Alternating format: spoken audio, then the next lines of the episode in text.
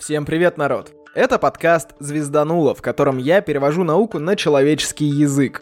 Пока все ждут полета человеков на Марс, я осознал, что у нас нет никакого годного гида по Солнечной системе. Уже 40 с лишним выпусков вещаю про космос и науку, а про дом-то наш ничего и не сказал. На самом деле, конечно, меня шубуршунчик в это ткнуло, и, черт возьми, я опять понял, как сильно нам нужна возможность записать внезапный разговор. Ну ладно, как-нибудь все организуется, мы в этом направлении работаем. В общем, давайте прогуляемся по мирам Солнечной системы, и, наверное, сегодня пройдемся только по планетам земной группы. Это каменные планеты, которые, как правило, состоят из железа и силикатов – в нашей Солнечной системе планеты земной группы отделены от планет-гигантов поясом астероидов. Некоторые ученые говорят, что у многих звездных систем тоже есть деление на твердые и маленькие миры ближе к звезде и внешние планеты-гиганты. Давайте по порядку. Меркурий – самый близкий к Солнцу мир. Планету назвали в честь самого быстрого бога, бога торговли. Именно потому, что она быстрее всего по небосводу скачет – а у скандинавов с этой планетой ассоциировался Один. Ну и раз планета находится близко от солнышка, наблюдать ее можно только в короткие промежутки времени плюс-минус на закатах и восходах. Год на Меркурии, то есть вот этот период, за который он вокруг солнышка полностью обходит круг, длится около 88 земных суток. У нас каникулы летние в школах длиннее, а там весь год.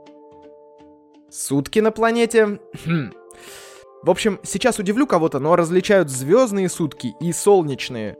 Разница таки есть. Давайте коротко. Звездные сутки показывают, за какое количество времени планета оборачивается вокруг своей оси в картине мира каких-нибудь альфа-центаврян, то есть для удаленного наблюдателя. А солнечные сутки покажут, за какое время планета совершит кажущийся полный оборот по отношению к солнышку. Сейчас проще объясню. За сутки планета крутится не только вокруг себя, но и вокруг солнышка. Представьте себе, как в танце кружится девушка вокруг кавалера и при этом вращается вокруг себя еще как волчок.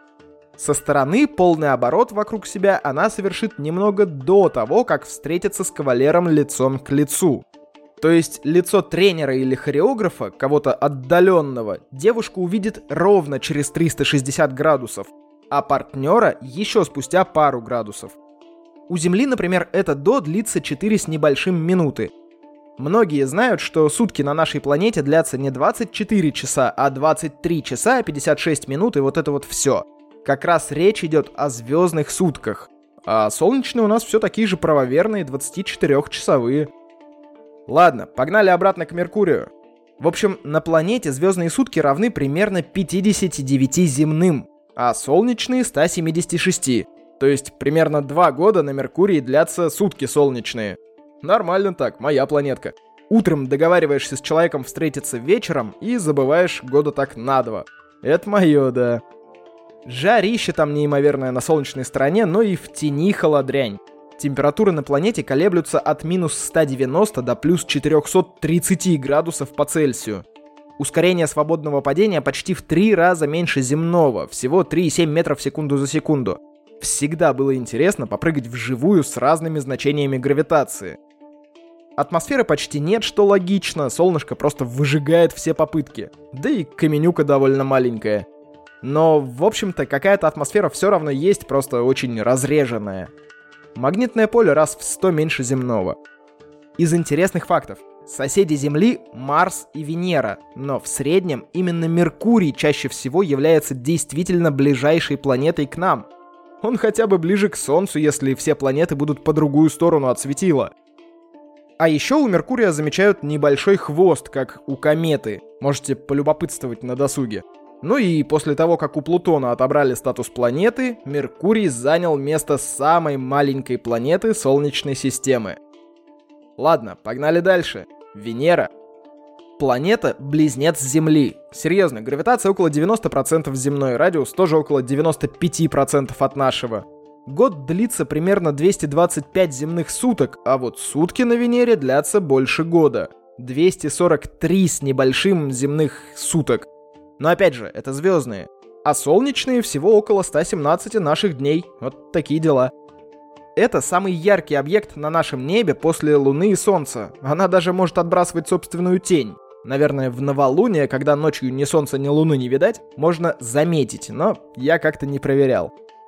Венера — единственная планета, названная в честь богини, а не бога. Ну и позволительны ей вполне женские привилегии. Например, она вертится в другую сторону, в отличие от остальных планет. То есть все крутятся по часовой стрелке, грубо говоря, а Венера — против. Я частично говорил про разные приколы планет в подкасте, и в выпуске про терраформирование, и где-то в квантовом экскурсии, еще где-то. Но в любом случае бежать никуда не надо, я все расскажу здесь, вот в этих выпусках. Просто уже давно и плотно звезданутым слушателям может померещиться дежавю. В общем, на Венере жуткий парниковый эффект из-за плотных облаков серной кислоты. И, кстати, именно поэтому Венера считается самой горячей планетой в Солнечной системе. В среднем температура на поверхности примерно равна 462 градусам по Цельсию. Причем ученые говорят, что если бы вот этого парника не было, температура на планете не превышала бы всего 80 градусов. А в совокупности с тем, что у планеты есть своя магнитосфера, так это прям шикарный вариант для терраформирования, как мне кажется. Хотя там, конечно, дует практически постоянный и повсеместный ураган со скоростью около 120-140 метров в секунду, Иногда идут кислотные дожди, которые, скорее всего, не долетают до поверхности и просто испаряются, подпитывая тот же самый газовый парник. Так что нужно хорошенько подумать, как привести это все в более-менее человеколюбивую такую среду. Периодически можно видеть заголовки типа «Ученые нашли следы жизни на Венере». Как правило, это про фосфины. Они действительно могут быть маркерами жизни. Но проблема в том, что этот газ легко спутать с другим, который совсем не обязательно говорит о том, что на планете есть жизнь. Еще говорят вроде как про глицин, но если я правильно понимаю, он как раз может существовать без жизни, так что это тоже далеко не показатель. Ладно, давайте потихоньку идти дальше. На нашей планете останавливаться не будем, и так уже вроде вдоль и поперек изучили. Погнали на Марс! Ржавая планета. В смысле, ее знаменитый красный цвет — это реально цвет ржавчины. Поверхность планеты покрыта одной из разновидностей оксида железа. Последняя из планет земной группы у Солнышка. Довольно неплотная, процентов 70 от плотности Земли. В диаметре вдвое меньше нашей планеты. Объемом и массой тоже не блещет, около 10-15% от земных. Гравитация в 2,5 раза слабее. Звездные сутки здесь длятся 24 часа и 37 минут с копейками, а солнечные 24 часа 39 минут примерно с теми же копейками. Солнечные сутки на Марсе называются солами. Год длится 668 солов или почти 687 земных суток. Назван в честь бога войны, у которого к тому же были два спутника – Страх и Ужас. Фобос и Деймос – два спутника и римского бога Марса, и планеты Марс. Магнитосферы нет, атмосферы практически тоже. Из-за слабой гравитации газы просто улетучиваются с поверхности планеты, по большому счету. Хотя что-то остается. Зато есть водяной лед в полярных шапках. Правда, в этих полярных шапках есть еще и углекислый газ и всякая пыль, так что не обольщаемся. Температура колеблется от минус 150 градусов до плюс 20 в среднем хотя максимально зафиксированная температура была аж плюс 35 градусов. Вполне себе лето. На планете периодически возникают ветра и полевые бури, но раз уж у нас атмосфера нехило так разрежена, то и селенок у такого ветра почти никаких. В среднем полевая буря может переместить песчинку сантиметров на 5. Но не как в «Марсиане», когда и корабль наклонила, и антенну какую-то железную оторвала. Так что, конечно, фильм в этом плане остается художественным вымыслом. Еще на Марсе находится самая высокая известная гора на планетах Солнечной системы — Олимп. Много я, конечно, слышал утверждений, что, мол, именно этот Олимп считался местом, где живут древнегреческие боги, но come on, ребят, древние греки вряд ли могли знать про марсианский Олимп. Конечно, они имели в виду наш земной.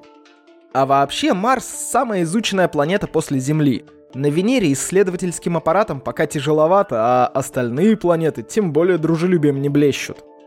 Ну и напоследок, забавный факт. Сейчас Марс практически такая же планета-шелезяка из Булычевского цикла про Алису.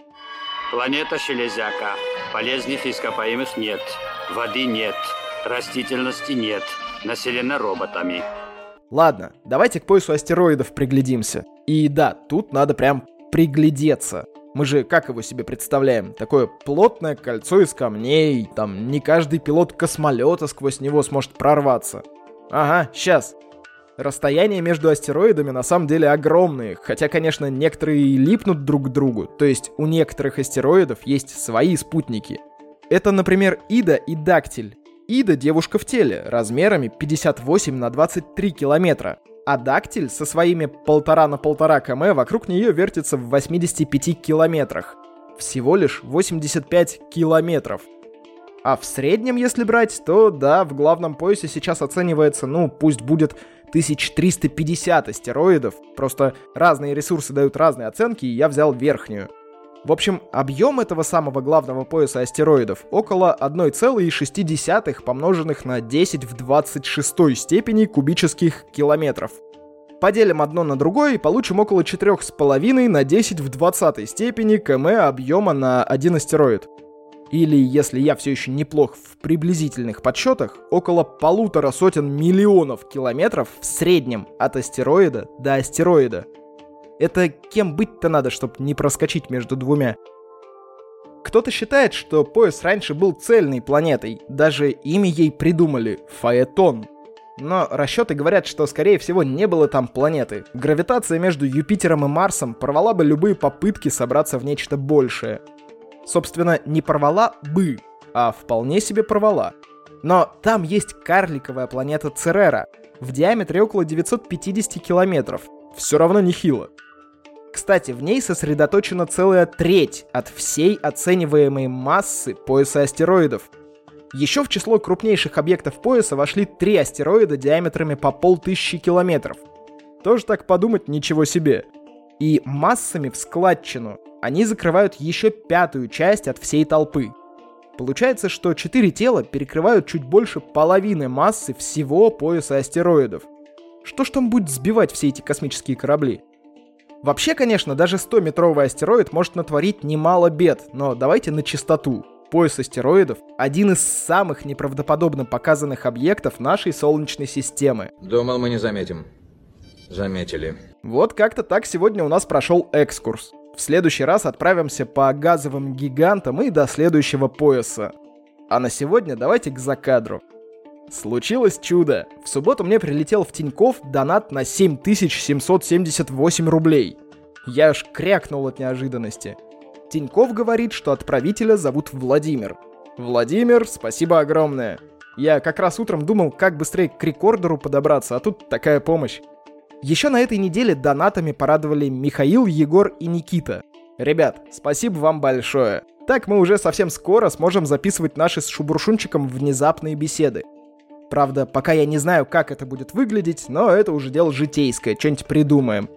Так, раз уж начали про донаты, с Patreon а все отписались, и это хорошо. Я зарегистрировался в Boosty. Ссылка будет в описании. Это тот же Patreon, но я там могу сам настроить планы подписок. Пишите в комментариях и сообщениях, какую сумму вам было бы приятно донатить в любимый подкаст. Еще у нас Егор Салтынский становится четвертым призером звезданутой лотереи. Вконтакте голосовалка потерялась под наплывом новых постиков, но в Телеграме докинули лайков к записи, и я их решил тоже посчитать в пользу Егора. Так что ура! Ну и да, отзывы, гуглоформа, оценки, все вот эти вот дела тоже не забывайте. Ну и на сегодня все. С вами был Роман Юдаев. Услышимся в следующем выпуске.